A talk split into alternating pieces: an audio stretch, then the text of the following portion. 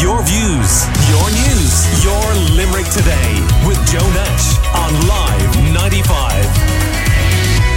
Now, over the last few days, we've been chatting about some ways to recognise healthy or unhealthy behaviours in a relationship, and today we want to focus on LGBTQ plus relationships. And joining me on the line for a chat with Patrick McGilligan, gender and orientation support worker at GOSHH in Limerick. And you're welcome. Good morning, Patrick. Hi, Joe. Thanks for having me. Now, some really interesting, uh, because we've been doing this for a few days, um, thoughts and comments have come in from uh, listeners. For example, Kate got in touch to say she and her girlfriend have been going out for a year now, but uh, she still isn't out to her family. Recently, she feels her girlfriend has been trying to push her into coming out. She doesn't want to lose her, but she's just not ready. What would you recommend? I think it's a good question. um, I think what's important at all times is that coming out is a personal journey. It's something that people have to come to terms with in their own time.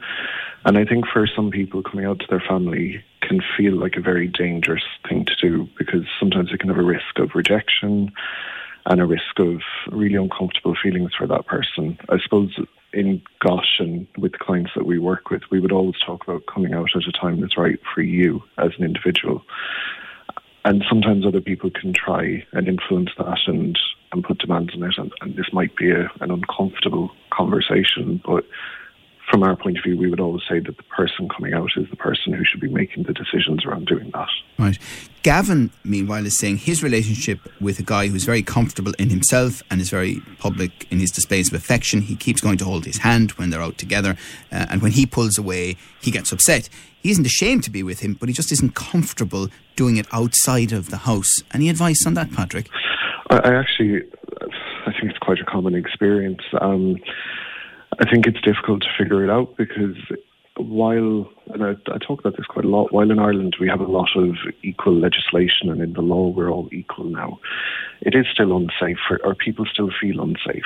And I, I do think it is a negotiation. I think one of the healthy parts of being in a relationship, or, or when relationships are healthy, is when a discussion can be had around this. So it may be a piece around talking about how how Gavin may feel when he is out holding his partner's hand and how that might feel a little bit strange or uncomfortable for him. And it, it isn't strange or uncomfortable to want to hold your partner's hand.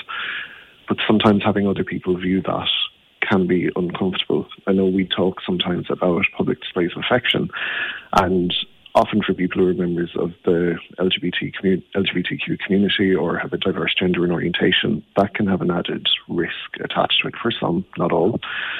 So I do think it is it's a natural feeling to not be comfortable in that way for some people. Obviously, not everybody's like that, but I do think it is about kind of taking taking his time and talking it through, and maybe even talking about how he's feeling. Right. Uh, and Claire has been in touch to say she identifies as bisexual, but the girl she's yeah. dating is constantly calling her her lesbian girlfriend. She's no problem with the label; it's just not how she identifies. The girl she's dating says she's only messing with her, but it is really getting to her. How should Claire approach it? Yeah, I think communication again, I, and I, I mean, often in healthy and unhealthy relationships, communication is one of the key pieces that can cause issues or be really helpful. And I, I think I get kind of joking in the messing, but it does sound like it's hurting Claire, and I think it's important that that is named in a certain way or sorry, not named in a certain way, named full stop. Because I, I do appreciate that you can mess and you can joke with people, but once something does cross that line, it is important to honour it. Being bisexual is really valid. It is one of the, the letters that is used, and it is a very valid sexuality that is as important as the others. So I do think it is important to honour that for Claire. Right. And Alan says that he loves his boyfriend, but whenever he goes out with him, he becomes really jealous. Even when he's just talking to another guy in a friendly way, he accuses him of flirting. It only seems to happen when they're drinking, so he doesn't know whether to address it or not. Okay. Can I check that? Is that Alan gets jealous or the other person gets jealous? Um, I think it's the uh, the boyfriend, Alan's boyfriend. the boyfriend, yeah. Um, I, th- I, think unfortunately this is often something that comes up in, in relationships where you may have people of the same gender or same sex.